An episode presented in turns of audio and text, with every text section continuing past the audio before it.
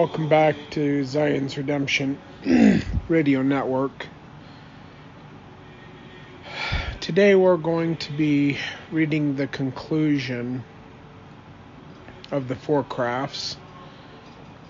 Not really interested in doing a program today, but I said I would. My uh, two year old daughter would have been two today and she was uh, born two years ago today, and she only lived one day. So this is not a happy day for me or my family. Just uh, she was born too early, and they waited too long to do uh, cesarean. And by the time they went in to take her out, uh, she had already gone down the birth canal, and they had to push her back up because my wife's cervix cervix had not dilated enough. So little Emma came out very bruised, and uh, she didn't make it. So I think I think this is just going to be a podcast. I think I want to spend time with my wife and my kids tonight. But um I'm going to put this out there anyway and this will wrap up the four kingdoms. Um, the reader portion of the program is 24 minutes long. So if you're not interested in the reader portion of the program, you can skip forward to about 25, 26 minutes into the program and listen to the commentary. And uh, we'll just get right into this uh, reader portion right now. Like I said, this is uh, the genu or the genuine and the counterfeit, pages 229 to 240 of the four crafts, and this is the conclusion of this book. Thank you for listening. The genuine and the counterfeit pages 229 to 240 of Four Crafts.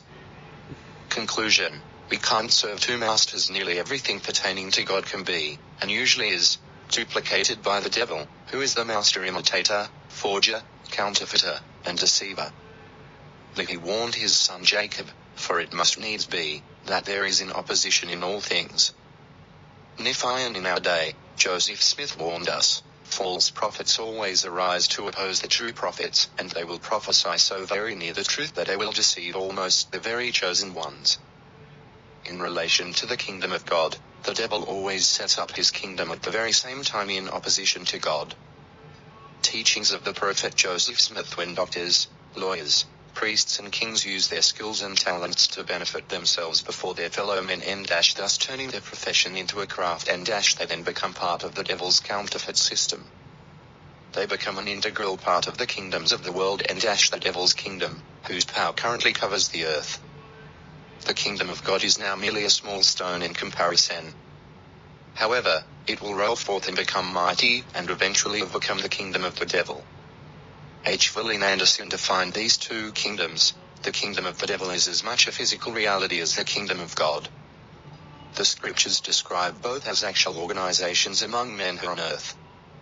If the kingdom of God is an order of government established by divine authority, as the prophets have said, we may assume that the kingdom of the devil is an order of government established under his influence and subject to his control.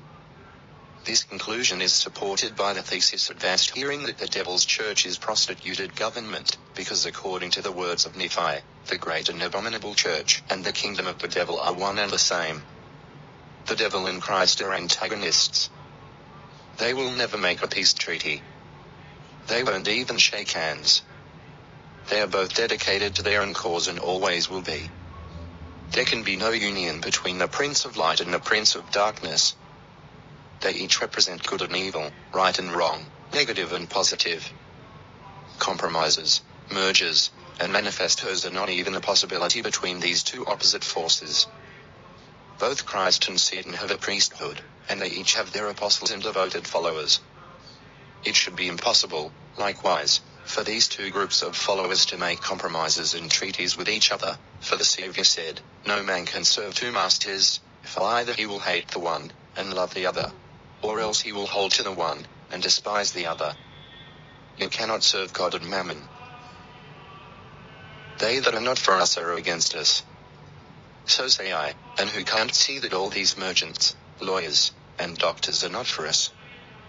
Their interests are not identified with ours, neither do they care for our welfare and property.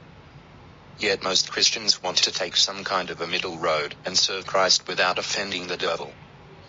But as the scripture says, this just can't be done. The nations, governments, and businesses of the world are part of one huge corporation named Babylon the Great. The power, glory and dominion of today's Babylon would make ancient Babylon green with envy. But in reality, the great world leaders who appear so marvelous in the eyes of the people are not pleasing before Lord, but you take those who bear the sway among men, those who hold the affairs of the nations in their hands, catch them in the dark, and they are the lowest of the creations of God. Journal of Discourses as in the days of Noah, God will not let this condition continue much longer. Because of this universal wickedness, great destructions will take place, and all corrupt powers and false crafts, even all nations, will be destroyed. And in the days of these kings shall the God of heaven set up a kingdom, which shall never be destroyed, and the kingdom shall not be left to other people, but it shall break in pieces and consume all these kingdoms, and it shall stand forever. Wherefore, O ye Gentiles, it is wisdom in God that these things should be shown unto you, and thereby ye may repent of your sins, and suffer not these murderous combinations shall get above you, which are built up to get power and gain and dash into work, yea, even the work of destruction come upon you, yea, even the sword of the justice of the eternal God shall fall upon you, to your overthrow and destruction, if ye shall suffer these things to be. And thus, with the sword and by bloodshed the inhabitants of the earth shall mourn, and with famine, and plague, and earthquake, and the thunder of heaven, and the fierce and vivid lightning also, shall the inhabitants of the earth be made to feel the wrath, and indignation, and chastening hand of an almighty God, until the consumption decreed hath made a full end of all nations. D.C. 87, 6, and any kingdom, or government, or dominion that is not under my direction, and does not acknowledge me, I will not acknowledge, saith the Lord of hosts.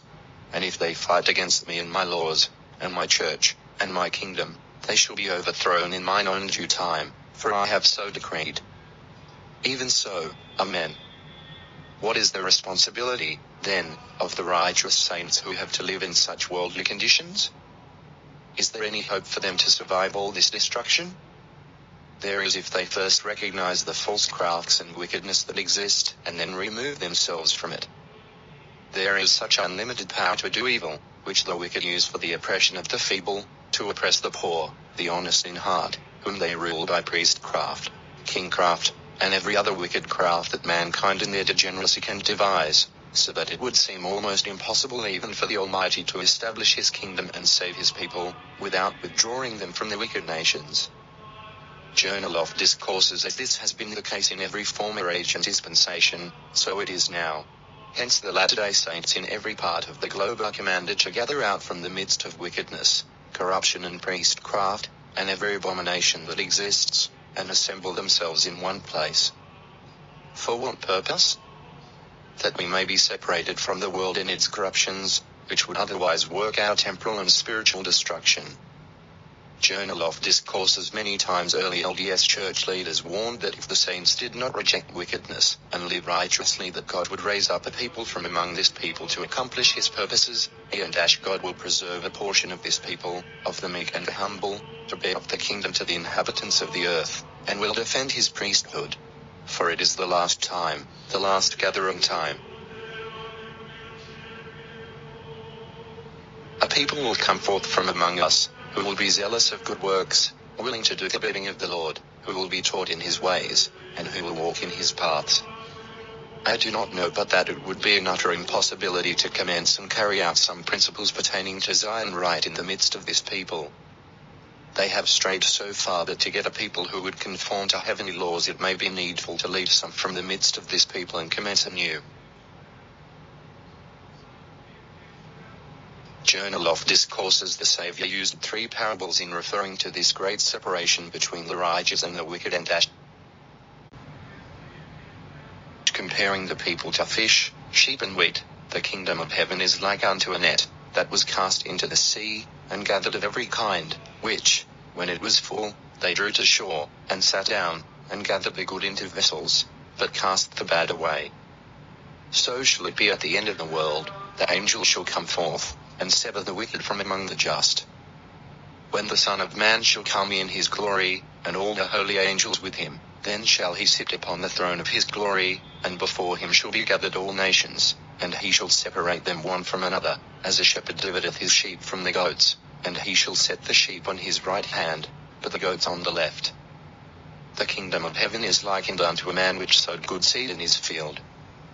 Let both wheat and tares grow together until the harvest. And in the time of harvest I will say to the reapers, Gather ye together first the tares, and bind them in bundles to burn them, but gather the wheat into my barn.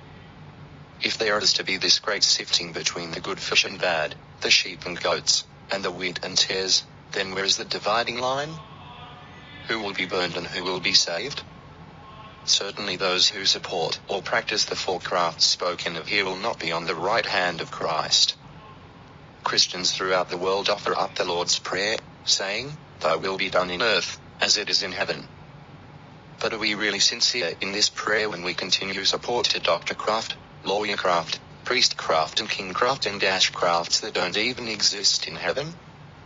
If we understood the doctrines of Christ and would practice them, we would not stand in need of much government. Being possessed of a knowledge of the truth, and having a desire in our hearts to obey it, we would not need judges and lawyers, governors and rulers, for God would be our governor, and Christ would be our lawgiver, and we would delight to obey him. It stands to reason, then, if we support these four crafts, we do not understand the doctrines of Christ, nor do we possess a knowledge of the truth, and have a desire in our hearts to obey it. Thus, it is difficult today to find many saints who stand valiantly for Christ and his kingdom. 235 For righteous pursuits what a difference it would make if all doctors, lawyers, priests, and kings would heed the advice of the Saviour when he said, But he that is greatest among you, shall be your servant. And whosoever shall exalt himself shall be abased, and he that shall humble himself shall be exalted. Those engaged in the practices of medicine, law, religion, and politics can all play important roles in the building of God's kingdom if they use their knowledge and abilities in the true service of their fellow men. We will close this book with passages showing how this can be done in each of these four areas. Dr. Zendash using the power of God to heal the sick and promote good health, and he said unto them, Behold, my bowels are filled with compassion towards you. Have ye any that are sick among you? Bring them hither. Have ye any that are lame, or blind, or halt, or maimed, or leprous, or that are withered, or that are deaf, or that are afflicted in any manner? Bring them hither, and I will heal them, for I have compassion upon you. My bowels are filled with mercy. And there were great and marvelous works wrought by the disciples of Jesus, insomuch that they did heal the sick, and raise the dead, and cause the lame to walk, and the blind to receive their sight, and the deaf to hear. And all manner of miracles did they work among the children of men. And in nothing did they work miracles save it were in the name of Jesus. I, Joseph Smith, preached to a large congregation at the stand, on the science and practice of medicine, desiring to persuade the saints to trust in God when sick, and not in an arm of flesh, and live by faith and not by medicine, or poison. Teachings of the prophet Joseph Smith doctors and their medicines I regard as a deadly bane to any community. Give your children, when sick, a little simple herb drink. And if they have eaten too much, let them go without food until their stomachs are cleansed and purified, and have faith in the name of Jesus and in the ordinances of his church, and they will live. That is my faith with regard to this thing. Journal of Discourses Who is the real doctor? That man who knows by the Spirit of revelation what ails an individual, and by the same Spirit knows what medicine to administer. That is the real doctor, the others are quacks. Journal of Discourses Lawyers and Dash Teaching the Laws of God and Settling Disputes Peacefully. The nearer man approaches perfection, the clearer his views, and the greater his enjoyments. till he has overcome the evils of his life and lost every desire for sin, and like the ancients, arrives at that point of faith where he is wrapped in the power and glory of his Maker and is caught up to dwell with him. But we consider that this is a station to which no man ever arrived in a moment. He must have been instructed in the government and laws of that kingdom by proper degrees, until his mind is capable in some measure of comprehending the propriety, justice, equality, and consistency of the same. Teachings of the Prophet Joseph Smith. Then, we admit that God is the source of all wisdom and understanding. We must admit that by his direct inspiration he has taught man that law is necessary in order to govern and regulate his own immediate interests and welfare. For this reason, that law is beneficial to promote peace and happiness among men. And as before remarked, God is the source from whence proceeds all good. And if man is benefited by law, then certainly law is good. And if law is good, then law, or the principle of it emanated from God for God is the source of all good. Consequently, then, he was the first author of law, or the principle of it, to mankind. Teachings of the Prophet Joseph Smith lawyers are called upon to explain the civil law, and we must be lawyers in the law of the priesthood, to read, comprehend, and correctly teach the writings of Moses, of the psalmist, of the prophets and apostles, or to tell the truth as it comes fresh from heaven, independent of reading from any book. Journal of Discourses If a wrong arises, the party wronged will go to his neighbor and quietly investigate whether wrong was designed. And if the seeming transgressor is living according to the spirit of his religion, it will be found that he had designed no wrong, and that he will make ample amends. Forgiveness will be accorded, and the trouble will end. This is the spirit and teaching of the gospel. Peace prevails. There are no lawsuits or contentions.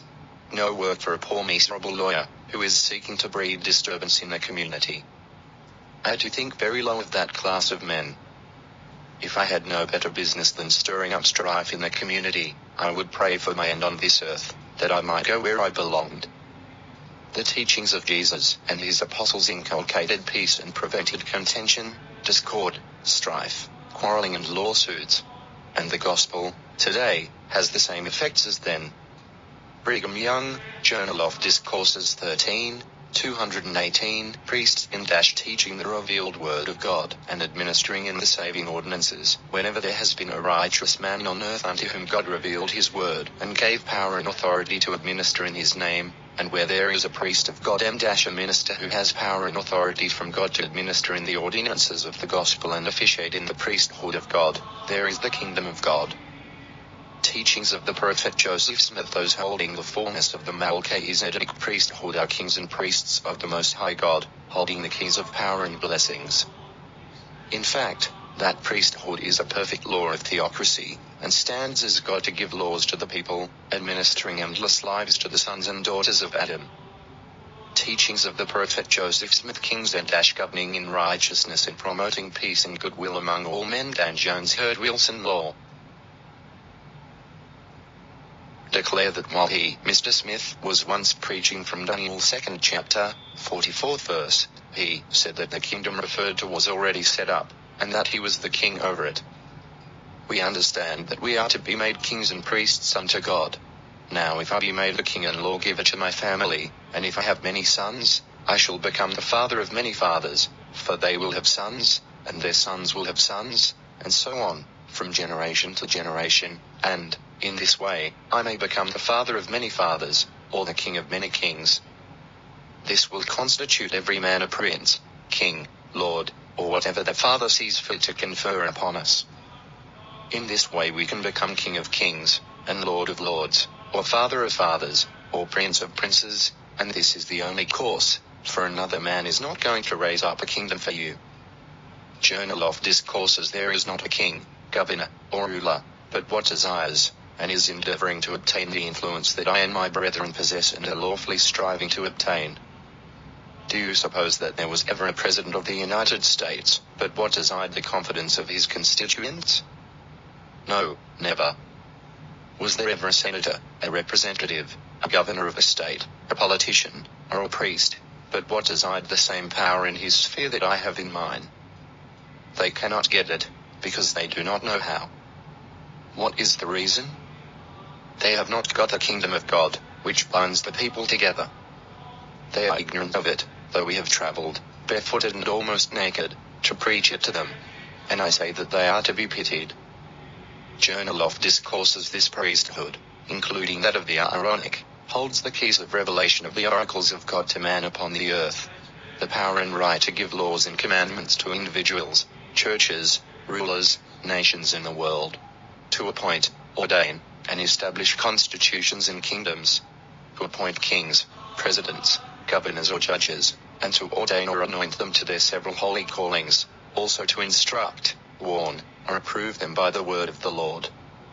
Our test now is learning the difference between the work of the Lord and the crafts of the devil, and then supporting the one and condemning the other. We have been instructed to prepare to build up Zion and not spend another day building up Babylon. Brigham Young made this very clear. Brother Joseph Smith gave us the word of the Lord. It was simply this never do another day's work to build up a Gentile city. Never lay out another dollar while you live, to advance the world in its present state. Journal of Discourses establishing Zion was the constant theme of the ancient prophets. The term Zion is used in over 100 references in the Doctrine and Covenants. These great patriarchs longed for the time when the Zion of Christ's kingdom was once again be established on earth. Then it would be as it was in the days of Enoch when the Lord called his people Zion, because they were of one heart and one mind, and dwelt in righteousness. And there was no poor among them. The Lord certainly was talking to the people in our day when he said, Wherefore, lift up your hearts and rejoice, and gird up your loins, and take upon you my whole armor, that ye may be able to withstand the evil day, having done all, that ye may be able to stand.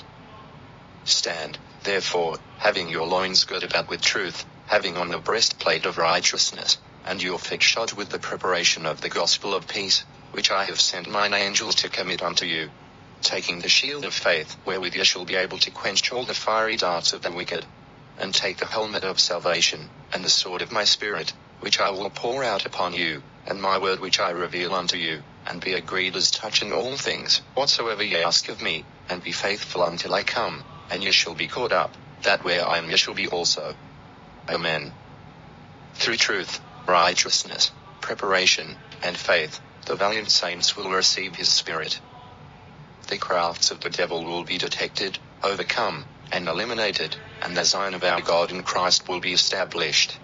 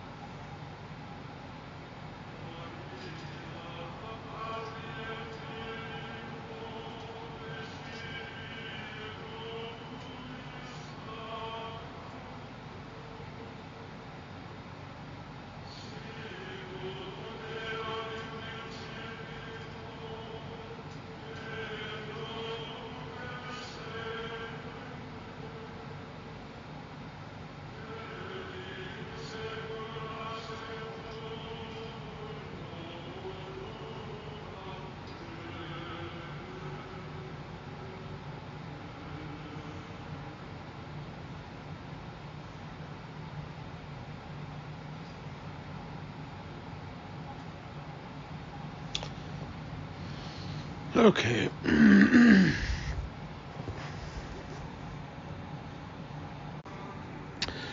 We're now at 25 minutes into the program.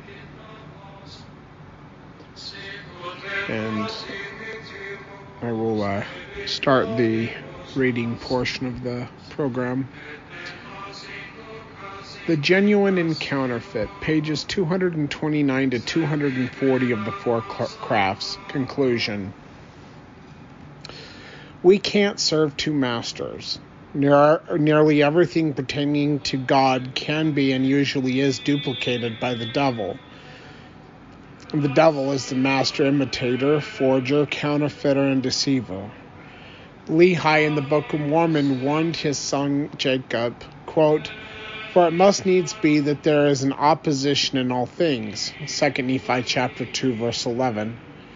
And in our day, Joseph Smith warned us, quote, false prophets have always arisen to oppose the true prophets, and they will prophesy so very near to the truth that they will deceive almost the very chosen ones, or very elect. In relation to the kingdom of God, the devil always sets up his kingdom at the very same time in opposition to God. Teachings of the Prophet Joseph Smith, page 365. And you know, the devil's kingdom, the devil's prophet, the one that the one that the very elect of God are fooled by, he's going to be popular with them like I had hope that Denver Snuffer was probably going to be like a true servant, even though he was a lawyer and engaged in lawyer craft. I just find it interesting. He had his experiences the same time I had my experiences. He came on the scene in a big way in 2013 which is the same time I came on the scene. Like, there's a lot of parallelisms, and including like where he lived and like his military career. Like, I am not in the military, but I was raised up in the military, and like his him living in New Hampshire, and just there's a lot of parallelisms that are just really interesting.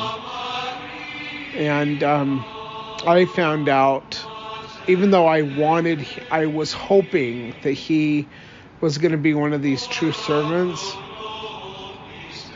I had a uh, an invitation to speak at a conference in Boise, Idaho,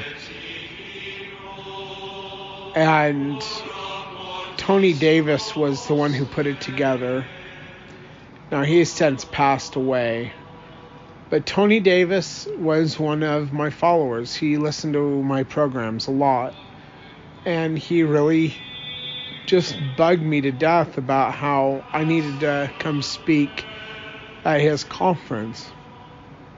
And he bugged me like right off as soon as he knew he was going to be doing this conference in Boise, Idaho, he kept bugging me, and I finally just said, "Yeah, okay, I'll do it." I didn't want to. My wife was pregnant with our our son Ezekiel at the time, and I didn't want to leave my wife. Um,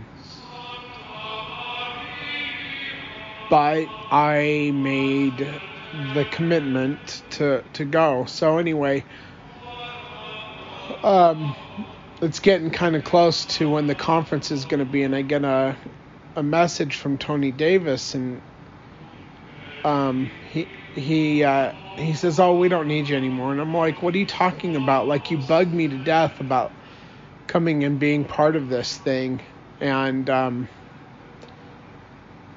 and they didn't need me anymore." And, and I got a call from, or not a call, but a message from Adrian Larsen, and he he told me they didn't need me at the conference and thanks for volunteering and all of that.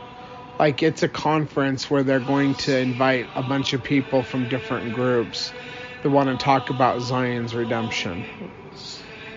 And anyway, I I called Tony Davis and I said, "Hey, what's going on? Like you bugged me to death. Like I don't want to do it. I kept telling you I didn't want to do it. I finally say I'm gonna. Oh, fine, I'll do it because you bugged me to death." And now it's right before the conference and you're telling me you don't want me to be there now? And he hemmed and hawed around about it but eventually he told me when when denver snuffer found out i was going to be one of the speakers there he told tony davis that if i was going to be there he would not be there. He would not speak at the conference. And I was like, what the heck? And like Tony Davis, he made a good point. Like Denver Snuffer is way more popular than I am. He's got a bigger following. So even though Tony didn't want to go along with that, he was basically strong armed by Denver Snuffer and Adrian Larsen into into disinviting me from the conference. Like I've learned since then that you know there was a lot of things I would try to give Denver Snuffer and others these passes on. But really what they do is they teach so very close to the truth, but in key points of doctrine, they will lead the people astray. There's a lot of people that Denver Snuffer, um, that that people follow Denver Snuffer, and they're all like, "Oh, when are we going to do all these things?" Like, let's let's get United Orders, let's do this, let's do that, and Denver Snuffer just he's not going to do it he doesn't want to be called a prophet, but like if anybody like opposes him, he's not going to listen to to him. You know, and I don't oppose. I didn't at the time, but like I even read one of his uh, books on my old radio program back at uh, the Kingdom of God or Nothing um, program that I used to have. Excuse me. But uh, in key points of doctrine, they will lead the people astray.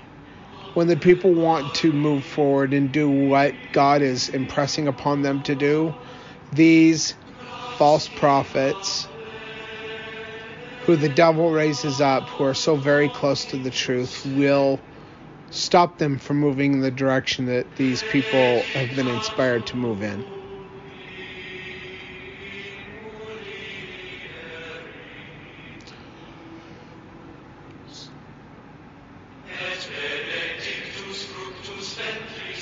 And like Kevin Kraut and I were talking about this, and he was like, the true prophets are never popular. Nobody ever really accepts them when they come. They'll always accept these false prophets. Like with Jeremiah, after the fact, everybody realized Jeremiah was telling the truth, you know. But he wasn't accepted as a true prophet while he was alive. It was only later that they realized, oh, he really was telling us the truth.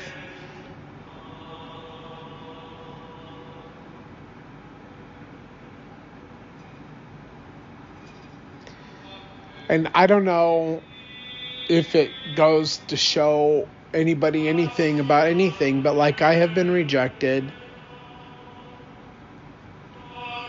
for the last 10 years.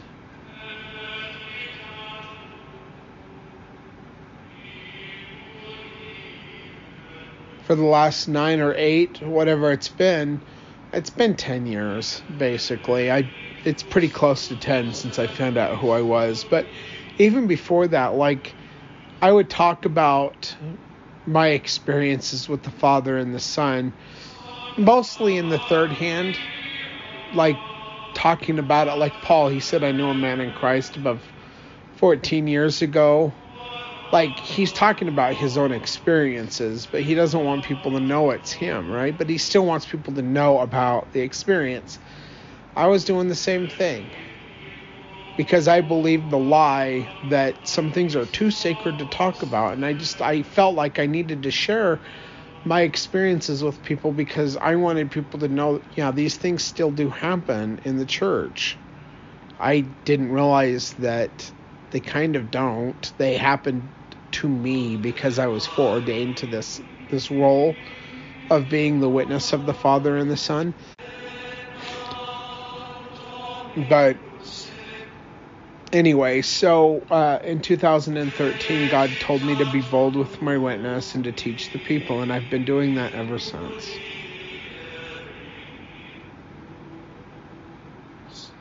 And relatively few accept my message, but literally hundreds of thousands of people have heard my message. And for those of you who have heard my message, it's up to you to find out if if I really am who I say I am, but also it's up to you to share my message with other people so that so that the blood of the the innocent isn't upon your garments.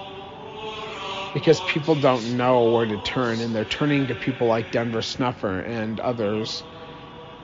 And these men are Judas goats.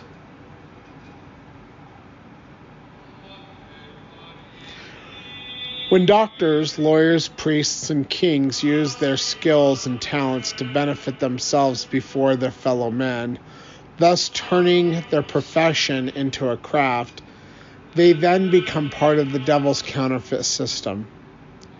They become an integral part of the kingdoms of the world, the devil's kingdom, whose power currently covers the earth. The kingdom of God is now merely a small stone in comparison However, it will roll forth and become mighty and eventually overcome the kingdom of the devil. H. Verlan Andersen defines these two kingdoms. Quote, the kingdom of the devil is is as much a physical reality as the kingdom of God. The scriptures describe both an actual organization among men here on earth, and the kingdom of God is an order of government established by divine authority. As the prophets have said, we may assume the kingdom of the devil is an order of government established under his influence and subject to his control. This conclusion is supported by the thesis advanced herein that the devil's church is prostituted government because, according to the words of Nephi, the great and abominable church and the kingdom of the devil are one and the same. End quote. The great and abominable abominable church of the devil by Andersen, page 154. I gotta say something though. There's been a, a misinterpretation of scripture here with Daniel chapter 7, I think it is. Well, there is a mountain made without hands and there is a stone that is cut out of the mountain.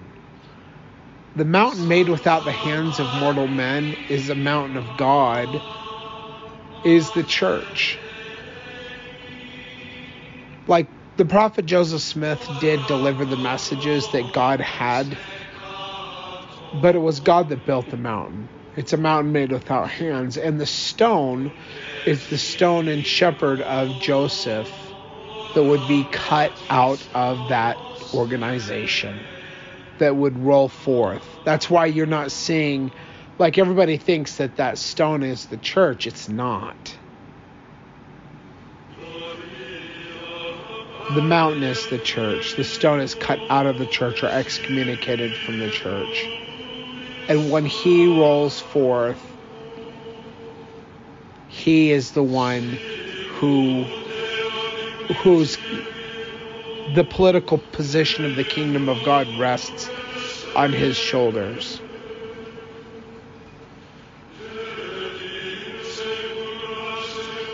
And when that kingdom is born, that individual will be head of that kingdom to prepare the kingdom of God on earth for Zion's redemption. Continuing on with the reading, and the devil and Christ are antagonists. They will never make a peace treaty. They will, won't even shake hands. They are both dedicated to their own cause and always will be. There can be no union between the Prince of Light and the Prince of Darkness. They each represent good and evil, right and wrong, negative and positive, compromises and mergers and manifestos are not even a possibility between the two opposite forces. Both Christ and Satan have a priesthood and and they each have their own apostles and devoted followers. It should be impossible likewise for these two groups of followers to make compromises and treaties with each other. For the Savior said, quote, no man can serve two masters, for either he will hate the one and love the other, or else he will hold to the one and despise the other. You cannot serve God and mammon. Matthew chapter 6, verse 24.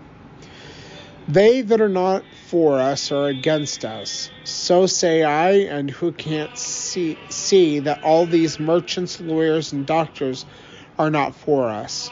Their interests are not identified with ours, neither do they care for our welfare and property. Times and Seasons, Volume 5, page 675. And that was Joseph Smith, as recorded in the Times and Seasons. Yet most Christians want to make some kind of middle road and serve Christ without offending the devil. But as the scriptures say, this just can't be done. The nations, governments, and businesses of the world are one are part of one huge corporation named Babylon the Great. The power, the glory, and the dominion of today's Babylon would make ancient Babylon, Babylon green with envy. But in reality, the great world leaders who appear so marvelous in the eyes of the peop- people are not pleasing before the Lord.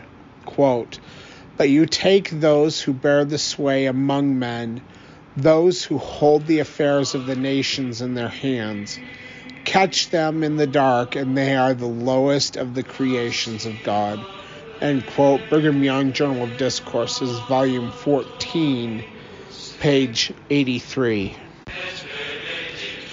As in the days of Noah, God will not let his condition continue, this condition continue much longer.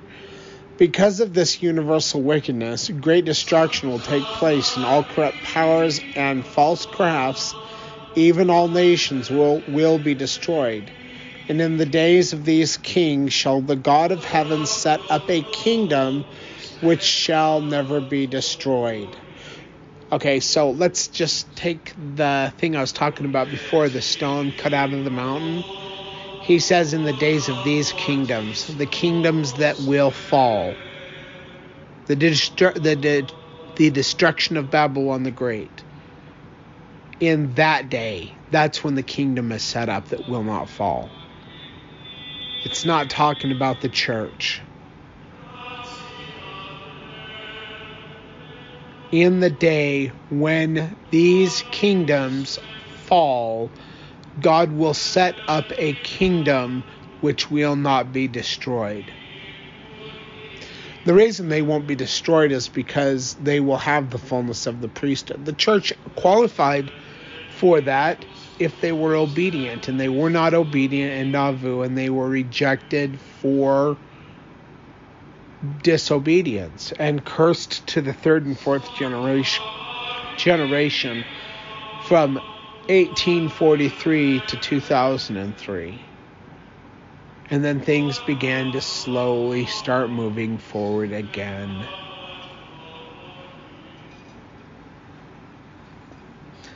And the kingdom shall not be left to other people, but it shall break in pieces and consume all these kingdoms, and it shall stand forever. Oh, so that's Daniel chapter 2, verse 44. So I was wrong about where it was before. I thought I thought it was talking about chapter 7. chapter 7 is where the the little horn wears out the saints of the most high until the ancient of days comes. So anyway, continuing on. Wherefore, O ye Gentiles, it is wisdom in God that these things should be shown unto you and thereby ye may repent of your sins and suffer not these murderous combinations that shall get above you, which are built up to get power and gain, and the work, yea, even the work of destruction come upon you, even the sword of justice of the eternal God shall fall upon you. To your overthrow and destruction, if ye shall suffer these things to be. Ether chapter 8, verse 23. And you know what? They have gotten over us. They are working our destruction. They want it. They think they're going to do something, and, and God, He does, you know, the sword of justice does fall upon us, and upon them for allowing this to happen. But they want your death and your destruction.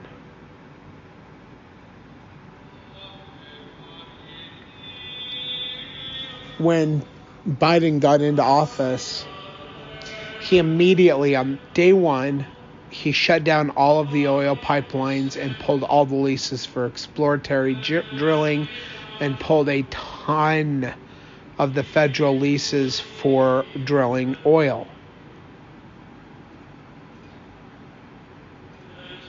They've gone into the Federal Reserve, into the the uh, military reserve, uh, oil reserve, to try to drain that as well because we need oil so badly. They even went to Saudi Arabia and to our enemies in Venezuela to try to get oil when all they had to do is open up those pipelines and start drilling again. Now they're drilling as much as they can. I'm about to go take a job hauling crude oil. They just, from last month to this month, they've gone up from 2,000 barrels a day to 4,500 barrels a day. Or maybe it was 2,500 barrels a day to 4,000. It doesn't matter. It's we have the oil in this where we have more oil in this country and more natural gas. We do not need anything from anywhere else. When I was working in the oil fields back from 2008 to 2010, when Obama got into office, they did the same thing that Joe Biden did this time. And 75% of the people that worked in the oil fields got laid off they mothballed all of these drilling rigs that were going full, full bore.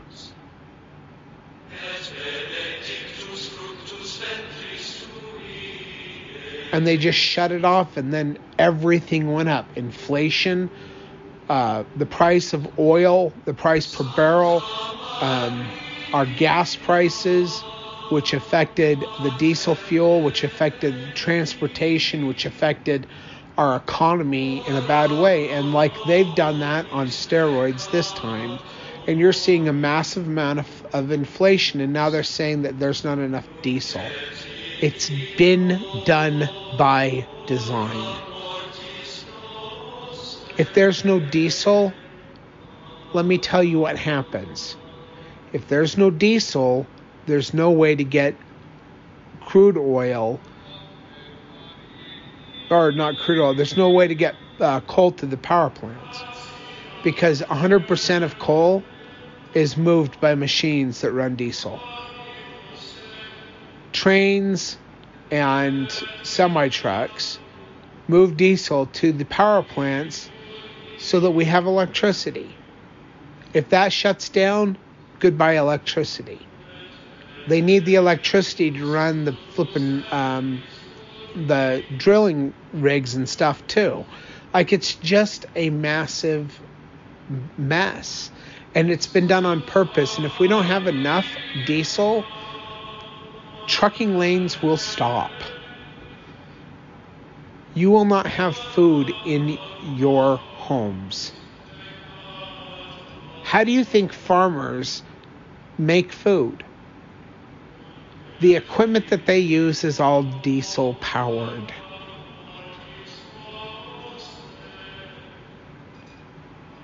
They're doing this on purpose. They have been destroying. Uh, they've been destroying food production facilities. They've been setting your forests on fire. They did that last year. This year they've been setting your uh, your food production places, your your dairies, your cattle places, your hog farms, your just your meat processing plants, like they've just been burning them down. And there's been people in the government that have, have been implicated in and charged charged for doing these things or ordering these things. I remember when I was a kid in the Soviet Union, um, well, we lived in Okinawa, Japan, and we used to get threatened by the Soviet Union all the time because we had the SR 71, which would take off from, from Kadena Air Force Base, and then the U 2, uh, the U 2 spy plane was stationed at Osan, South. No, was it Osan? Yeah, I think it was Osan, South Korea. Which I, as a kid, as a ten-year-old kid, I watched these planes take off and land. We were on the tarmac when we landed on a C-130 coming from Kadena over to Osan, South Korea, and I watched them land a U2 and then it brought it over to where we were and I watched them put the uh, the canopy on top so that the men who were inside in their spacesuits could get out. It was awesome. I I don't even know how in the world we were allowed to to be there for that to happen, but I was there. I watched it. But they also used to threaten us with nu- nuclear devastation all the time. And like I was really into the Soviet Union and to, you know, and I was told that like oh they just lie to their people all the time through their news networks and like people in the Soviet Union they don't even know what's going on in the rest of the world and and all these things. Well we're living in what they were living in back in those days today. Your media outlets are lying to left and right.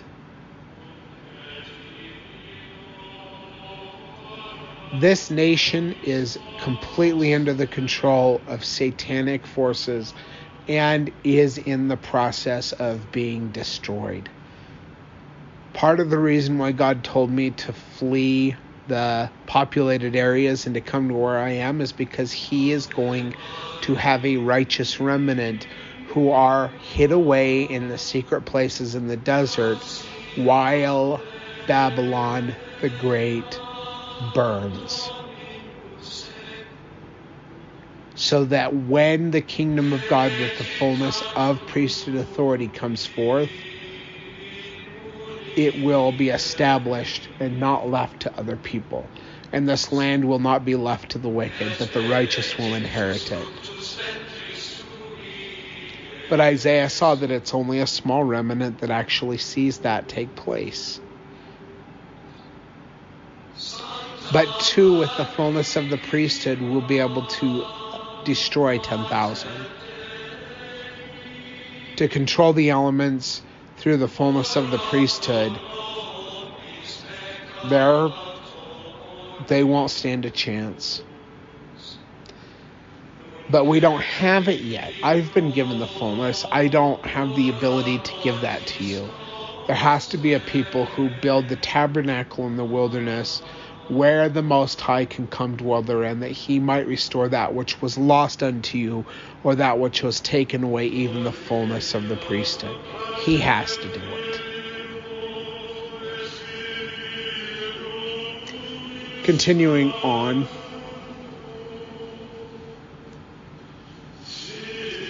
And thus with the sword and by bloodshed the inhabitants of the earth shall mourn and with famine and plague and earthquake and thunder of heaven and the fierce and vivid lightning also shall the inhabitants of the earth be made to feel the wrath and indignation and chastening hand of the Almighty God until the consumption decreed hath made a full end of all nations.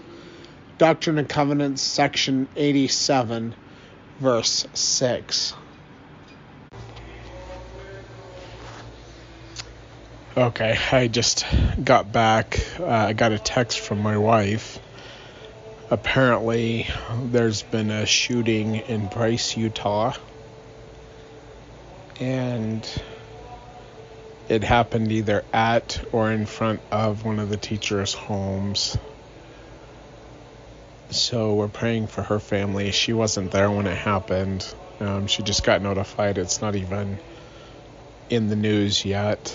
Um, Kim just wanted to let me know what was going on. So, anyway, by the time this airs, it will probably be in the news. So, just praying that whoever was shot will survive and praying that this wasn't uh, directed at the family of this uh, teacher that works with my wife.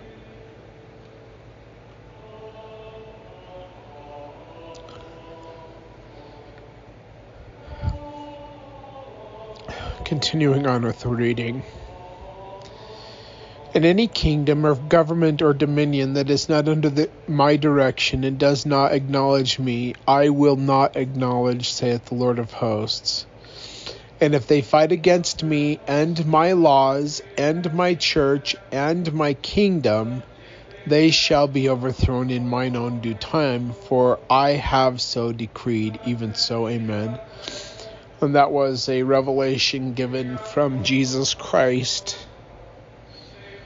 to John Taylor in 1882. You can read that full revelation if you go to ogdenkraut.com and you read the book Revelations 1880 to 1890 and it's on page 34 of that book. That book is for free to read online, like I said. Uh, there's a number of revelations that the LDS Church is hidden, and that is one of them. And, and they hide them because they, the church. I know this is a really unpopular opinion, but the church was hijacked by Babylonian businessmen after it was cursed and rejected by Jesus. So I personally only accept Joseph Smith as the Lord's anointed until I became the Lord's anointed in 2003 when the Father placed his physical hands on my physical head. I'm an apostle of the Father and an apostle of the Son. Continuing on with the reading. What is the responsibility, then, of the righteous saints who have to live in such worldly conditions? Is there any hope for them to survive all this destruction? There, there is if they first recognize the false crafts and the wickedness that exists among themselves and then remove it from themselves.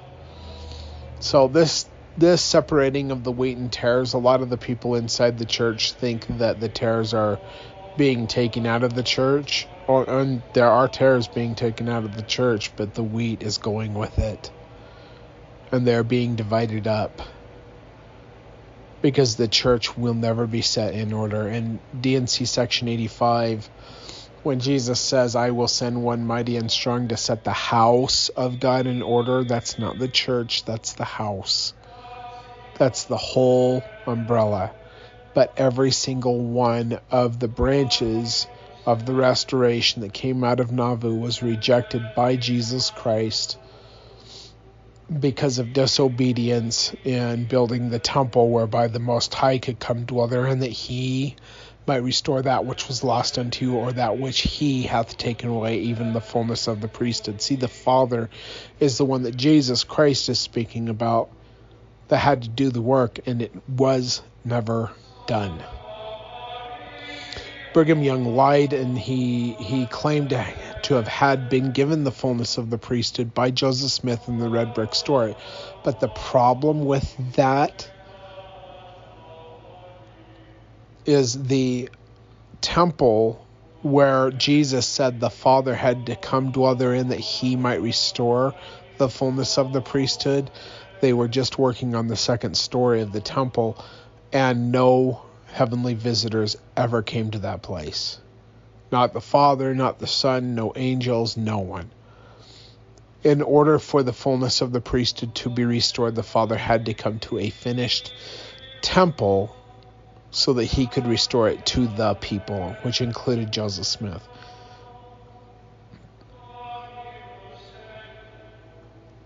Brigham Young claimed that Joseph Smith gave him the fullness of the priesthood in the red brick store. Well, that contradicts D&C section 124. And the fact that Joseph Smith wasn't the one who was supposed to restore it. And Joseph Smith never had it given to him. And even if he did, he could not pass it on because it takes the very presence of the Father among those who have been given the Melchizedek priesthood, the first order of the Melchizedek priesthood, where the priesthood is given from uh, one individual to another. You have to have that in order to come into the presence of the Father so that he can restore the fullness to you, but it has to be either upon a mountaintop or in a temple. And in order to give it to the individuals in Nauvoo, to the saints, it was required that a temple be built, which was never finished. And Jesus said, All they who hinder this work will be cursed to the third and fourth generation. And if you don't do what I say, you'll be rejected as a church with your dead, which Joseph Smith said happened in 1843 as recorded by Lyman Wight. The church was rejected and they knew it. Brigham Young did not have the authority that he claimed, but God is no respecter of persons, and those who who go after him, he will reveal himself to. And I believe that he revealed himself, uh, has revealed himself to many who are not the Lord's anointed, but they are still prophets of God. They just don't have the authority that they might think that they have. Brigham Young didn't have the authority that he claimed to have. Of course, everybody told him he was a prophet, so obviously he had to believe them, but he said that he was nothing more than a good Yankee guesser.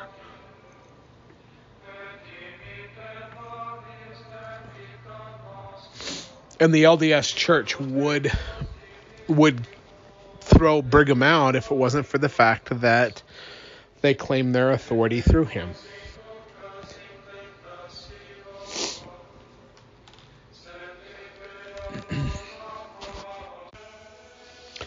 But Brigham did not have the authority to lead the church, and neither did any of the other groups that came out of Nauvoo because the church in Nauvoo, before everything broke apart, was rejected, according to Joseph Smith.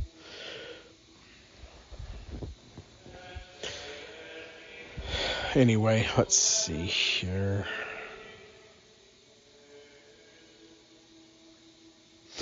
There is such an unlimited power to do evil, which the wicked use for the oppression of the feeble, to oppress the poor, the honest in heart, whom they rule by priestcraft, kingcraft, and every, every other wicked craft that mankind in their degeneracy can devise, so that it would seem almost impossible even for the Almighty to establish his kingdom and save his people without withdrawing them from the wicked nations. Daniel H. Wells, Journal of Discourses, Volume 9, page 261. As this has been the case in every former age and dispensation, so it is now. Hence, the Latter day Saints in every in every part of the globe are commanded to gather out from the midst and of wickedness, corruption, and priestcraft, and every abomination that exists and assembles themselves in one place. For what purpose? That we may be separated from the world and its corruption, which would otherwise work for our temporal and spiritual destruction. Orson Pratt, Journal of Discourses, Volume 12, page 303. See, the gathering commandment has never been rescinded. But in the Reed Smoot hearings, the church was commanded by the devil, I mean, I'm sorry, by the U.S. government, same difference, not to bring people to immigrate people anymore. I mean, they confiscated the uh, the immigration fund, and they were still coming, and and the government was basically like, you can't do this anymore. You can't have this gathering because they wanted to stop it. So then Joseph F. Smith, who was president of the church at the time, he said, "Oh, Zion's wherever we're at, we're going to let people build up temples in Zion."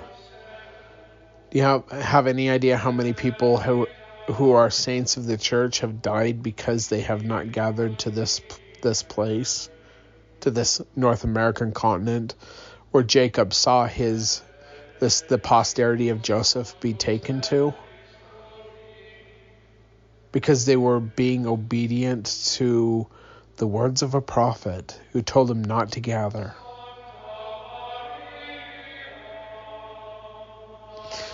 Many times, early LDS church leaders warned that if the saints did not reject wickedness and live righteously, that God would raise up a people from among this people to accomplish his purposes. God will preserve a portion of this people and the meek and the humble to bear off the kingdom to the inhabitants of the earth and will defend his priesthood, for it is the last time, the last gathering time. Brigham Young Conference. Uh, oh, it's C O N T. I don't know what that means. Volume 10, contributor, I think. Volume 10, page 362.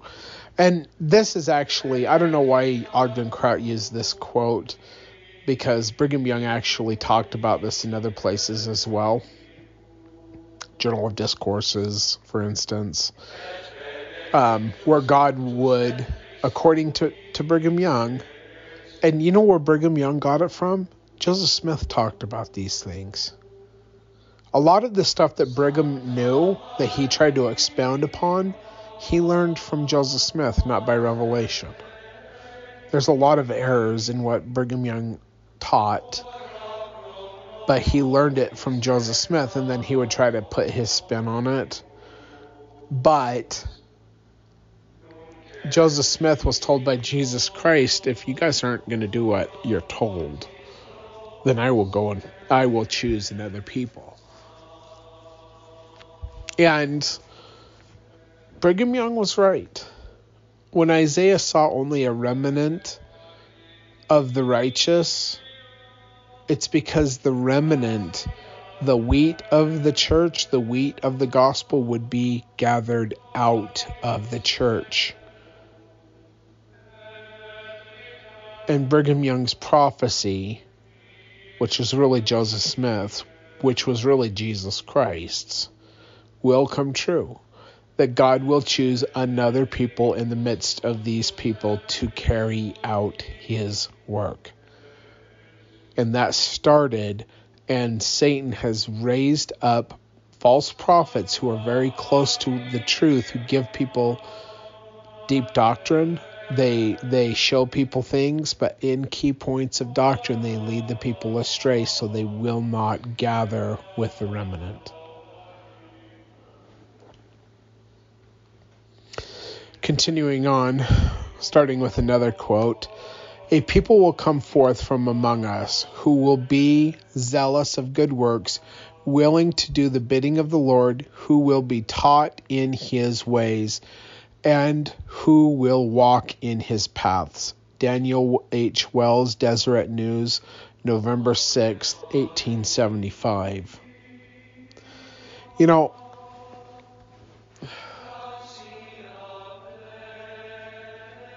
I only do this because I was called to it. I was excited when God called me to it because I thought, oh, this is going to be great. We'll have United Orders, we'll have the gathering, we'll have all these things. And over the years, I have been completely worn out and to the point where, you know, I have had my calling and election made sure. I have been sealed up unto the Father the only way that I'm going to lose that is if I take my own life, because innocent blood, or take the life of others, or or become uh, uh, reject those things I know, which I will never do. But I'm just tired, and I don't want to do this anymore. I really just don't want to do this anymore. But I continue because God commanded me to do it, and I'm going to try to be obedient, even though I am so. Uh, so tired. Sorry, my uh, I use my iPhone to record these and upload them, and my wife called me. So you didn't hear that, uh, the ringing, but it cut off the recording, and now I'm back apparently uh, one of her kids in her classroom earned a super duper prize of slime and she wanted to know how to make slime and i told her well you can't do that to their those parents because like what parent wants slime in their house? I anyway, so I'm back. But um I was just saying that I'm tired. Um, I'm physically worn out and worn out in so many ways. And today is a harder day just because today is um, my daughter's two year old, uh, two year birthday from the day she was born. And she only lived 13 hours. And it's still pretty raw.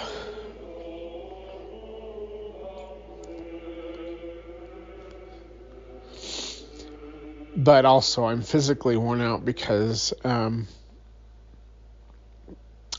I don't talk about this very often, but I have scoliosis. And uh, 20 years ago, I was rear-ended by a semi truck that was doing about 55 when I was stopped at the red light.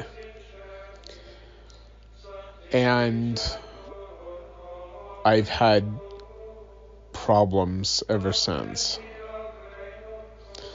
And about actually 26 days ago today, I had x rays done and I'm supposed to get a CT scan because they found out that my neck, like the x ray tech says, Whoa, did you get into an accident or something? And I was like, yeah, 20 years ago, and I got to see the x rays of my neck. My neck is so screwed up. And I've been dealing with this pain for so long, and I've been complaining about it, and nobody's ever, they don't listen to me. I don't know why, but finally, after complaining to my primary care physician for years, he says, well, let's get an x ray. And then they found out that, oh, there's something really wrong here Oh, and by the way, did you know you have scoliosis? yeah, I know. Anyway, but um, I'm supposed to get a CT scan, and uh, I guess he dropped the ball because I've been waiting for the insurance to pre-approve it, and nobody has. I finally called the insurance yesterday. I'm like, "What's taking so long?" And they're like, "Oh, we didn't even get anything." So either the doctor or the woman that's supposed to get the pre-authorization dropped the ball um, and now i'm trying to get that taken care of but my body just hurts. I don't i wish i could just turn my body off. Like i wish that we had a switch where i could just turn my body off and let it heal and then come back and for it to be fine but there is no such button. and it doesn't matter because um, my body's never going to heal. I guess I'm being put through this for some reason. I don't I don't know. But um, as long as I'm a truck driver, which is all I've ever wanted to be, and it's all I can ever imagine being, I'm just gonna have to deal with the pain. And like I don't even know. I'm just so completely over everything. but I'm I'm gonna continue to support my family the best that I can, even if I am in pain. My last day on, I I've taken three days off, and my body's been in pain all week. I'm gonna go back to work tonight, I think. But um,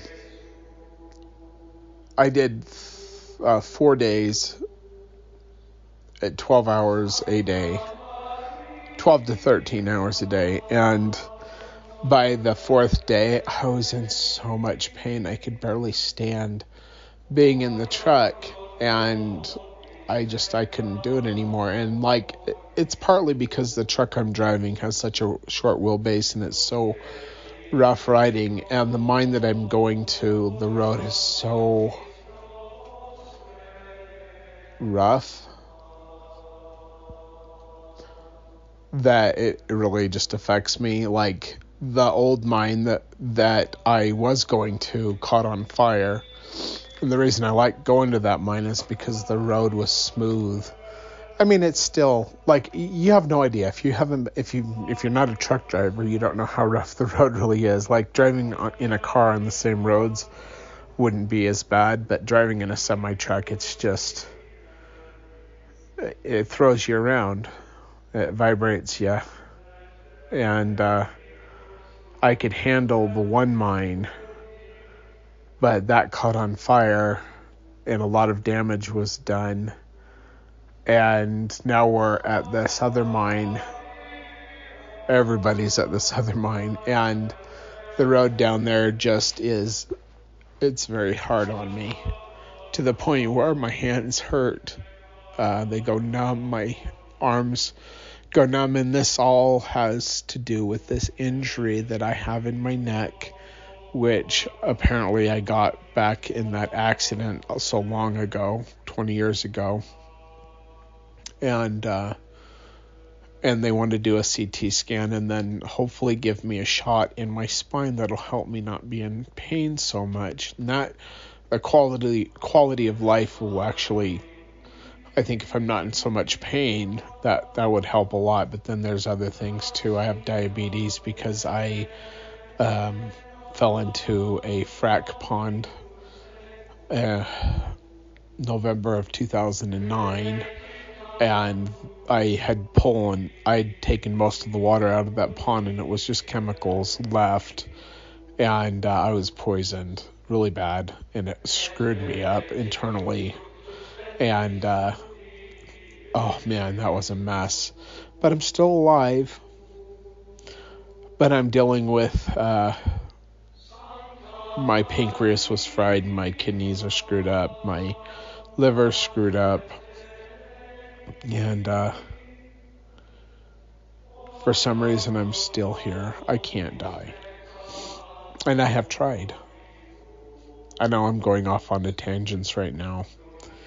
But um, I have tried to commit suicide a, a, number of times. And the last time I tried, I took um, about 5,000 milligrams of tramadol which is enough to kill an elephant. And seven hours later, I woke up and I threw it all up, and I was high for three days, and I was like, okay. And this is after I had tried hanging myself three separate times. Like, I'm supposed to be here. I can't escape this world. Um, and this is all before I was married to my wife and had kids and all of that. Um, but I'm here. I can't not be here. I'm here. I have a mission. God has an appointed time for me to die, and it's not going to happen at my own hands, and it's not going to happen because somebody tries to kill me, which I've been shot at four times. Um, I felt the wind of bullets on my face, literally. Um, I had a car well, I've had multiple close car close calls with car accidents, but one of the most interesting ones was uh, I was coming down off the Mormon Mesa. No, I was going up on the Mormon Mesa. There was another car coming down the Mormon Mesa just by Moapa, um, Nevada on I 15, and a car lost control and they come flying through the intersection sideways I was doing about 70. I have no idea how fast they were going, but they were out of control and they were sliding sideways through the through the median and I should have T-boned them. And my hands were up on the steering wheel and all of these rocks came through the windshield and I had shards of glass in my hands but right before I should have hit him, it's like they bounced off of a brick wall that wasn't there, and I was completely just protected. They were protected too. But that person should have died. I should have died too. And a lot of people will say uh, they used to call me Lazarus a lot. You know, the one that was brought back from the dead, except for I never died. But I should I should be dead so many times. I could probably do a radio show on how many times and all the experiences where I should have been dead, where I should, where I have been blown up and shot at, and like car accidents and suicide attempts, and and I'm still here.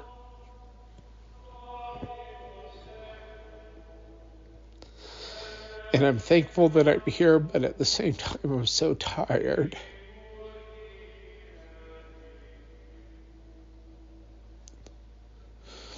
My body's just so tired. I'm spiritually, and physically, and mentally worn out. Uh, but I'm going to keep plugging along. Keep doing these programs because I think they're important. Now, this is going to be a long one because I'm only 36% done with the program for today, and it's the conclusion. So I need to get into the into this reading even more, and we're uh, an hour and 21 minutes into the program at this point. Luckily, my son Arius is asleep on the couch next to me, and uh, he's giving me the time that I need to do this program, so I'm happy that he's asleep.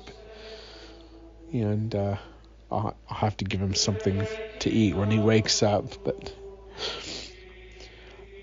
I do not know, but that it would be an utter impossibility to commence and carry out some principles pertaining to Zion right in the midst of this people. They have strayed so far that to get a people who would conform to heavenly laws, it may be needful to lead some from um, from the midst of this people and commence anew. That was Orson Pratt. Journal of Discourses, volume 15, page 357. So these are conference talks for those of you that don't know. And Orson Pratt was a leader in the church. He was one of the 12. And that guy was, he had a mind that was just an amazing mind. The Savior, Savior used three parables in referring to this great separation between the righteous and the wicked, comparing the people to fish, sheep, and wheat. The kingdom of heaven is like unto a net that was cast into the sea and gathered of every kind, which when it was full, they drew it to shore and sat down and gathered the good into the vessels and cast the bad away. So shall it be at the end of the world. The angels shall come forth and sever the wicked from among the just. Matthew chapter 13, verses 47 through 49. When the Son of Man shall come in his glory, and all the holy angels with him, then shall he sit upon the throne of his glory, and before him shall be gathered of all nations, and he shall separate them one from another, as a shepherd divideth his sheep from among the goats. And he shall set the sheep on his right hand, but the goats on his left. Matthew chapter 25, verses 31 through 33. And we're actually at 52% of the reading today, and we're on page 234 if you're reading along with us. Oh, wait, let me think. Let me see here. Where are we at? Nope, we're at 42%. I'm wrong. Okay. Pause that. The kingdom of heaven is likened unto a man which sowed good seed in his field. Let both wheat and tares grow together until the harvest. And the time of harvest, I will say to the reapers, Gather ye together first the tares, and bind them into bundles, and burn them. But gather the wheat unto my barns. Matthew chapter 13, verse 24 and 30. If there is to be this great sifting between the good fish and the bad sheep and goats, and the bad, I'm sorry, the good fish and the bad, the sheep and the goats, the wheat and the tares, then where is the dividing line? who will be burned and who will be saved. Certainly, those who support or practice the four crafts spoken of here will not be on the right hand of, of Christ.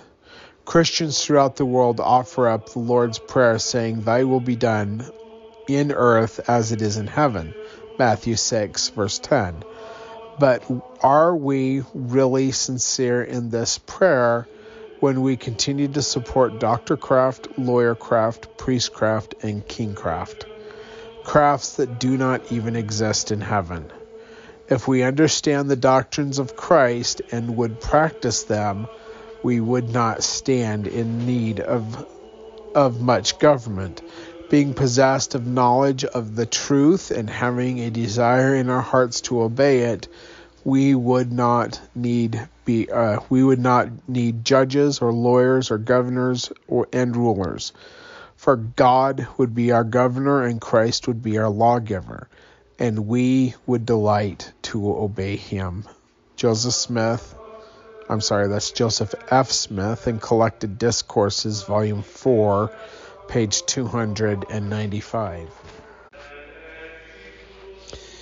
It stands to reason then, if we support these four crafts, we do not understand the doctrines of Christ, nor do we possess a knowledge of the truth and have a desire in our hearts to obey it. Thus, it is difficult today to find many saints who stand valiant for Christ and his kingdom. And we're on page 235 four righteous excuse me four righteous pursuits what a difference it would make if all doctors lawyers priests and kings would heed the advice of the savior when he said quote but he that is greatest among you shall be your servant and whosoever shall exalt himself shall be abased and he that shall be humble or that shall humble himself shall be exalted. Matthew chapter 23 verses 11 and 12.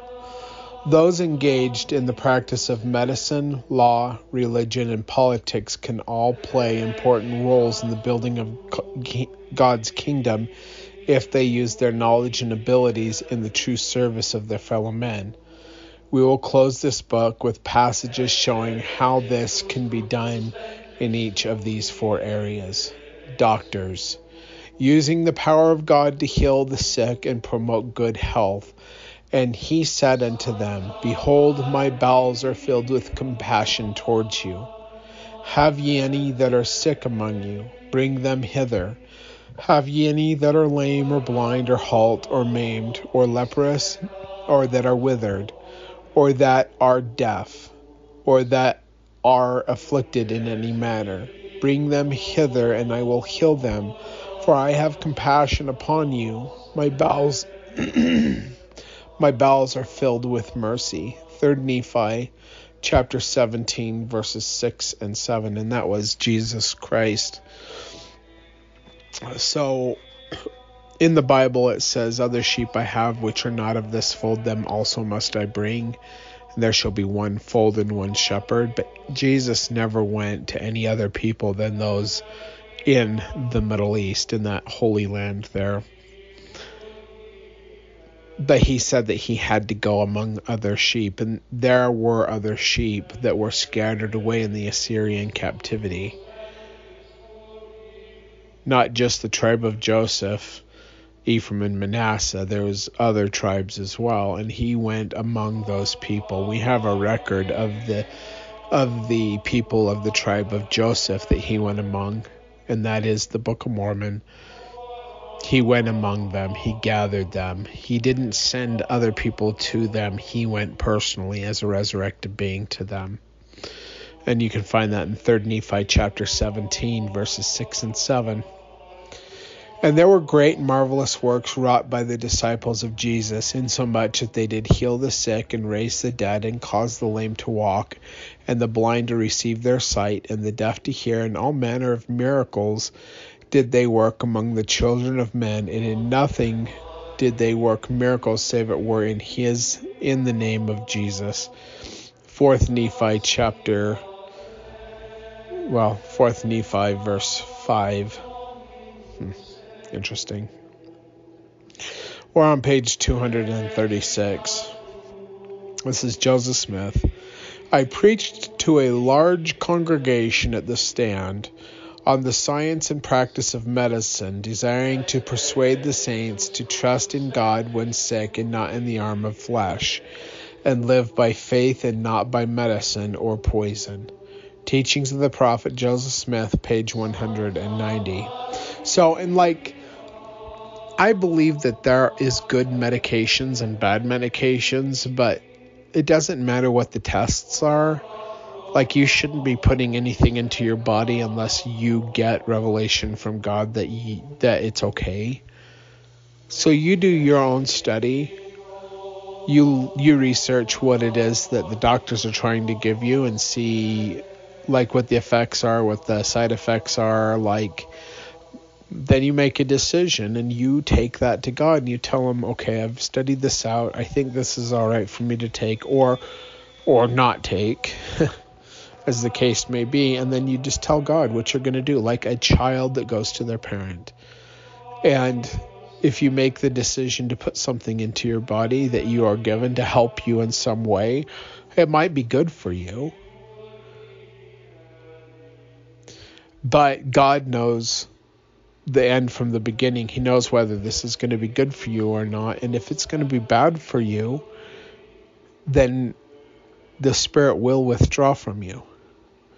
Like, there are people who get injured by chemicals being put into their body that will kill them. And God knows that their specific chemistry in their body will not work well with the thing that is trying to that these doctors are trying to put into us individually. And if we go to God and He tells us not to do it, no matter who tells us that we should do it, then we need to stick with that. And if we're if we decide we're going to get the, the chemicals, these medicines in our body, that uh, if God withdraws from us and we're left to the buffetings of Satan and the exact opposite of the fruit of the Spirit, and we're told no, then we need to repent from that thing that we were going to do and turn to God and tell Him, okay, I'm not going to do it. And let His word be the final word because not even the flesh of your own mind should be trusted, much less the flesh of others. We're commanded in Scripture many times do not trust in the arm of flesh or to make flesh your arm, which basically just means we shouldn't even trust in our own flesh. We should try to study it out, but we should take everything and let God be the final word in our lives. And one of the sad things I see among the Latter day Saints now is that people are at the request, I don't know if that's the right word, of the leadership of the church just willy nilly running around getting these uh, injections, these chemical injections into their body, and people are dying or having severe vaccine injuries because of it, and others may not be affected by it. But you know what happens when your mom takes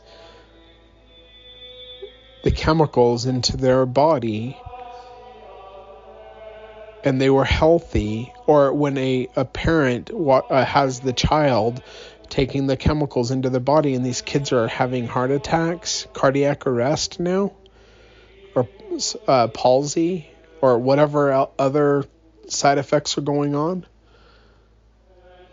And they're saying to themselves, and their families are saying amongst them, well, the prophet told us to do this the prophet should have done is teach people how to get revelation for themselves, but he didn't do that because he's not a true prophet, for one.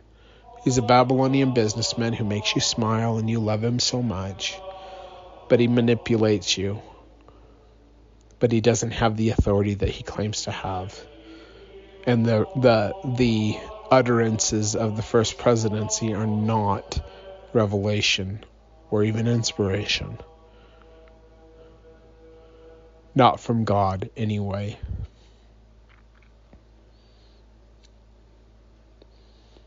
And so people are watching their families and they're watching people in their families have these injuries or dying.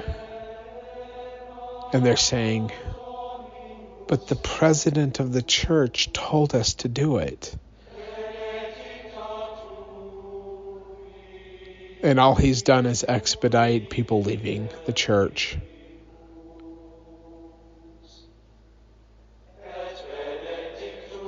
And they couldn't, well, they do care. I'd say they couldn't care less because they don't really need you anymore. They have so much money, it, it's just ridiculous how much they do not need you anymore. It is a power game with these people. They're using the Ensign Peak account billions and billions and billions and billions and billions and ridiculous amounts of money, and they are just spending the money like crazy to build temples that are not needed. Like the attendance rate in temples is is really low and they're just building these multi hundred million dollar temples all over now because Russell M. Nelson wants you to be all happy that you know, oh, the work is rolling forth, but nobody's even going to the temples that they have. They're building the Ephraim temple like seven or eight miles away from the Manti temple, and the Manti temple doesn't have the attendance that it needs to. But it doesn't matter because they are wealthy beyond just even. They've got more money I don't even know like how to to describe how much money these people have. But they don't have united orders. They don't have soup kitchens. They don't have homeless shelters. A bishop's storehouse isn't going to keep me warm at night. like trying to get to a bishop's storehouse when you have no way to get there other than maybe the bus and then you go in and you get all this food and then you're homeless anyway where are you going to take it where's the soup kitchens where's the homeless shelters but they'll spend a hundred million dollars on a temple because they have the money to spend and they need to spend it even though there's not a need for it Anyway, so we are at 58% through the reading for today. Doctors and their medicines I regard as a deadly bane to any community. Give your children, when sick, a simple herb drink, and if they have eaten too much, let them go without food until their stomachs are cleansed and purified and have faith in the name of Jesus and in the ordinances of his church, and they will live. That is my faith with regards to this thing. Brigham Young Journal of Discourses, Volume 14, page 109. Who is the real doctor? That man who knows by the Spirit of revelation what ails an individual, and by the same Spirit knows what medicine to administer. That is the real doctor. The others are quacks. Brigham Young, Journal of Discourses, Volume 15, page 226. Lawyers. Teaching the laws of God and setting, settling disputes peacefully. The nearer man approaches perfection, the clearer are his views and the greater his enjoyments, till he has overcome the evils of his life and lost every desire for sin, and like the ancients, arrives at that point of faith where he is wrapped in the power and glory of his Maker and is caught up to dwell with him. But we consider that this is a station to which no man ever arrived in, the, in a moment. We must have been instructed in the government and laws of that kingdom by proper decrees until his mind is capable in some measure of comprehending the propriety justice, equity, and consistency of the same. End quote. Teachings of the Prophet Joseph Smith, page 51. If then we admit that God is the source of all wisdom and understanding, we must admit that by his direct inspiration, he has taught men that that law is necessary in order to govern and regulate his own immediate interests and welfare. For this reason, that law is beneficial to promote peace and happiness among them. And as before remarked, God is the source from whence proceeds all good. And if man is benefited by law, then certainly law is good. And if law is good, then law, or the principle of it, emanates from God, for God is the source of all good. Consequently, when when he was the first author of the law, I'm sorry, consequently, he was the first author of the law and principle to it and to mankind. Teachings of the Prophet Joseph Smith, page 55 and 56. Lawyers are called upon to explain the civil law, and we must be lawyers in the law of the priesthood to read, comprehend, and correctly teach the writings of Moses, of the psalmist, and the prophets and apostles, or to tell the truth as it comes fresh from heaven, independent of reading any book. Brigham Young, Journal of Discourses, Volume 7, page 202. And I completely 10 billion percent agree with Brigham Young on that.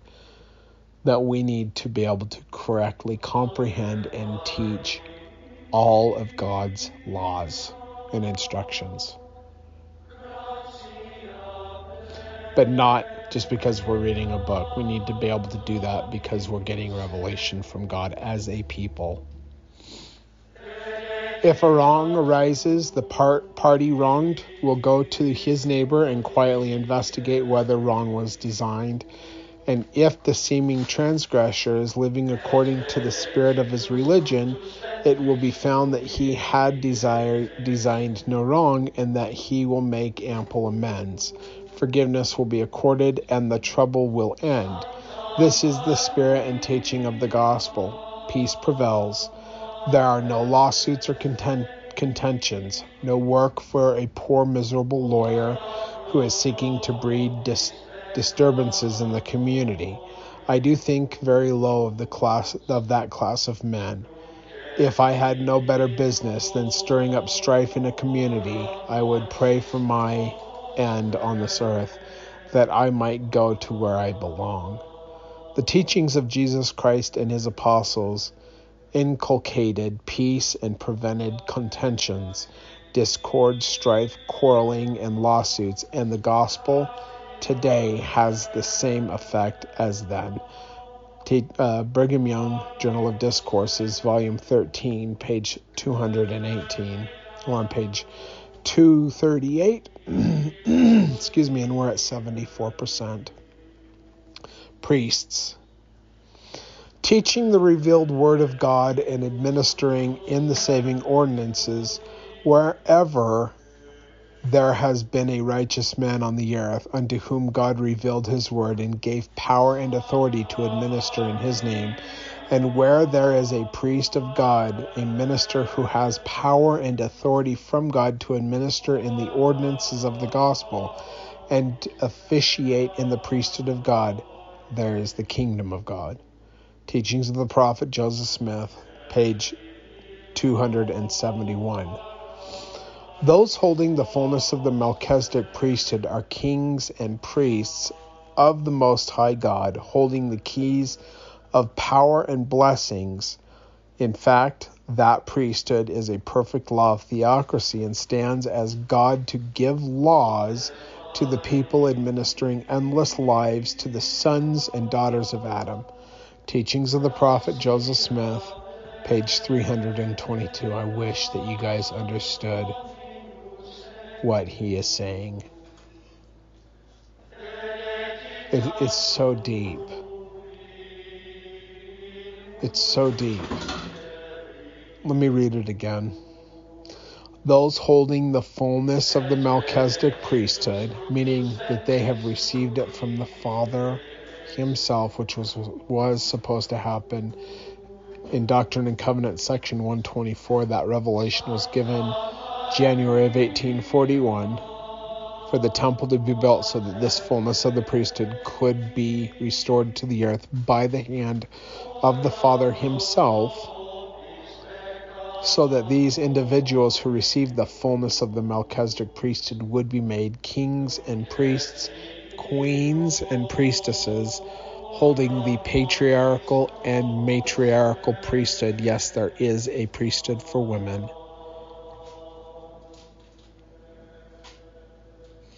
That they are given the keys of power and blessings, and in fact, that this priesthood is a perfect of theocracy and stands as God and stands as God to give laws to the people, administering endless lives.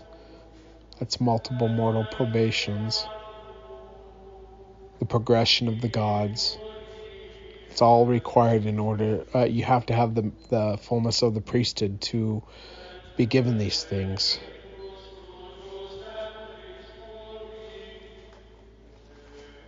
To give laws to the people, administering endless lives to the sons and daughters of Adam. And who is Adam? Adam is your father in the flesh, both physically and spiritually. He was a savior on an older earth, and we became his through the law of adoption when he paid for our sins on that older earth. The same way that Jesus became our father by paying for our sins and transgressions, and we become his children. Even though we have a father above him, he becomes a father as well. This is the progression of the gods and multiple mortal probations, and the reason why these things have to happen is because it is part of God's law, God the Eternal Father's law. Anyway, but that was that particular quote was in Teachings of the Prophet Joseph Smith, page 322, if you're interested in going and looking that up for yourself. Kings. Governing in righteousness and promoting peace and goodwill among all men, Dan Jones heard Wilson Law declare that while he, Joseph Smith, was once preaching from Daniel chapter uh, 2, verse 44, Joseph Smith said that the kingdom referred to was already set up and that he was the king over it. Doctrinal History of the Church, Volume 6, page 568, 569. So that's like a third hand account of what Joseph may have said. But like I said earlier, the stone isn't an organization. The stone is a person that is cut out of the, the mountain made without hands. We understand that it's the the imagery of Revelations chapter 12, I think, where the woman is chased into the wilderness and gives birth to a son who is the king and that that is the kingdom of God, the man child. That's the stone and shepherd of Joseph. That's the second witness of the Father, and he is the one who is a stone that is cut out of the mountain made without hands. We understand that we are to be made kings and priests unto God. Now, if I be made a king and a lawgiver to my family, and if I have many sons, I shall become the father of many of many fathers, for they will have sons, and their sons will have sons, and so on from generation to generation, and in this way I may become a father of many fathers, or the king of many kings. This will constitute every man a prince, king, lord, or whatever the Father sees fit to confer upon us. In this way, we can become kings of kings, lords of lords, fathers of fathers, prince of princes, and this is the only course, for another man is not going to raise up a kingdom for you. Brigham Young, Journal of Discourses, Volume 3, page 266. There is not a king, governor, or ruler, but that but what desires and is endeavoring to obtain the influence that I and my brethren possess and are lawfully striving to obtain. Do you suppose that there was ever a president of the United States but that what desired the confidence of his constituents? No, never. Was there ever a senator or a representative, a governor of a state, a politician, a pre or a priest, but that desired that the same power in his sphere that I have got in mine? They cannot get it because they do not know how. What is the reason? They have not got the kingdom of God, which binds the people together. They are ignorant of it through uh, though we have traveled barefooted and almost naked to preach it to them and i say that they are to be uh, to be petted end quote brigham young journal of discourses volume 5 page 75 and once again we're not going into open lines today this is just going to be a, a podcast drop only uh, it's my daughter's birthday. She would have been two years old today, so just going to spend time with my family. This priesthood included that the Aaronic holds the keys of revelation of the oracles of God to man on the earth. Now, real quick, this word drives me nuts, and if you've listened to me for a while, you know why. An oracle is the word of God that God gives to a prophet and the prophet gives to the people. A person is not an oracle. The oracle is the revelation that is delivered to the prophet and the prophet delivers to the people. This priesthood, including that of the Aaronic, holds the keys of revelation of the oracles or the word of God to man upon the earth and the power and right to give laws and commandments to individuals, churches, rulers, nations, and the world, to appoint, ordain, and establish con- constitutions and kingdoms, to appoint kings, presidents, governors, or judges, and to ordain or anoint them for their several holy callings, also to instruct, warn, and to reprove them by the word of God. And quote Parley P. Pratt in his book Key to the Science of Theology which was printed in 1885, and that'll be found on page 66. Good book. I suggest you get it. Our test now is learning the difference between wor- the work of the Lord and the crafts of the devil, and then supporting the one and condemning the other. We have been instructed to prepare to build up Zion and not spend another day building up Babylon. Brigham Young made this very clear. Quote, Brother Joseph Smith gave us the word of the Lord, and it was simply to do this. Okay, please, please listen to what I'm about to say. This is Joseph Smith. Never do another day's work to build up a Gentile city. Never lay out another dollar while you live to advance the world in its present state. That was Joseph Smith, as, as recorded by Brigham Young, Journal of Discourses, Volume 11, page 294 and 295.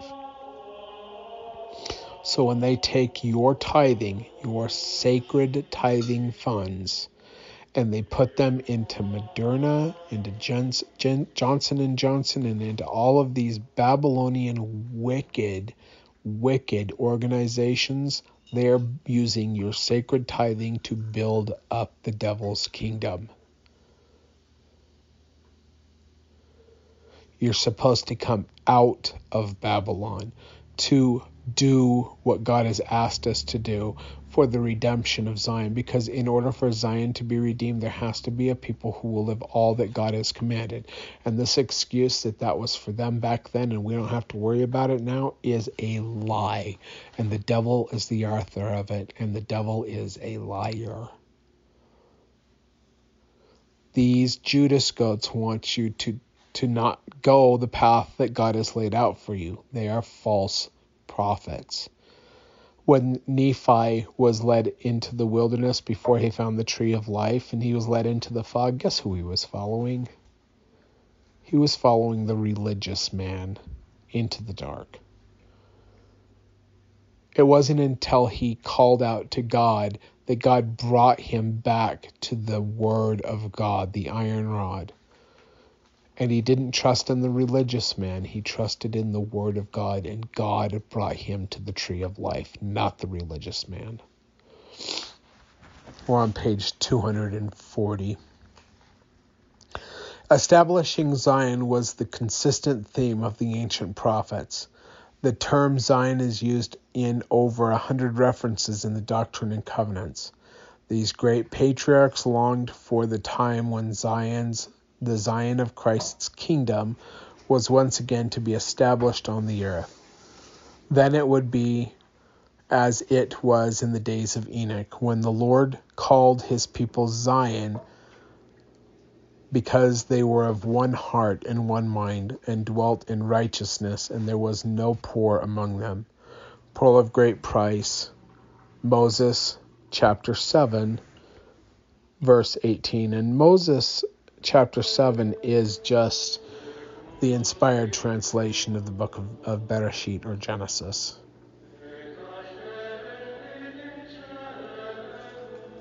And it's in the Pearl of Great Price for you to go and read the Lord certainly was talking to the people in our day when he said, quote, Wherefore lift up your hearts and rejoice, and gird up your loins, and take upon you my whole armor, that ye may be able to withstand the evil day, having done all, that ye may be able to stand. Stand, therefore, having your loins girt about with truth having on the breastplate of righteousness and your feet shod with the preparation of the gospel of peace, which I have sent mine angel to commit unto you, taking the shield of faith, wherewith ye shall be able to quench all of the fiery darts of the wicked, and take the helmet of salvation and the sword of my spirit which I will pour out upon you, and my word which I reveal unto you, and, and be agreed as touching all things whatsoever ye ask of me, and be faithful until I come, and ye shall be caught up, and where I am, ye shall be also. Amen. Doctrine and Covenants, section 27, verse 15 and 18. Through truth, righteousness, preparation, and faith, the valiant saints will receive his spirit. The crafts of the devil will be detected, overcome, and eliminated, and the Zion of our God and his Christ will be established. So that's the end of the reading of the four crafts. Thank you for listening to it with me while I read along. I don't know what book I'm going to do next, um, but I'll try to have another episode out on Monday. So, um, Zion's Redemption Radio Network, or Fundamentally Mormon, goes live Monday, Wednesday, and Friday from 6 p.m. until we're finished. I usually do a live, that way I can have people call in if they choose to. Although it's been a while since people have chosen to to do that, and that's fine. But tonight, like I said, this is just a podcast dropping. I'm not doing the live tonight. Um, just not doing it tonight. So you know why if you've listened to this program today. So, all right, well, I guess we'll be back on Monday. Let you listen to a little bit of music while I'm uh, wrapping this up. Thank you for listening. Take care, everyone. God bless, and goodbye.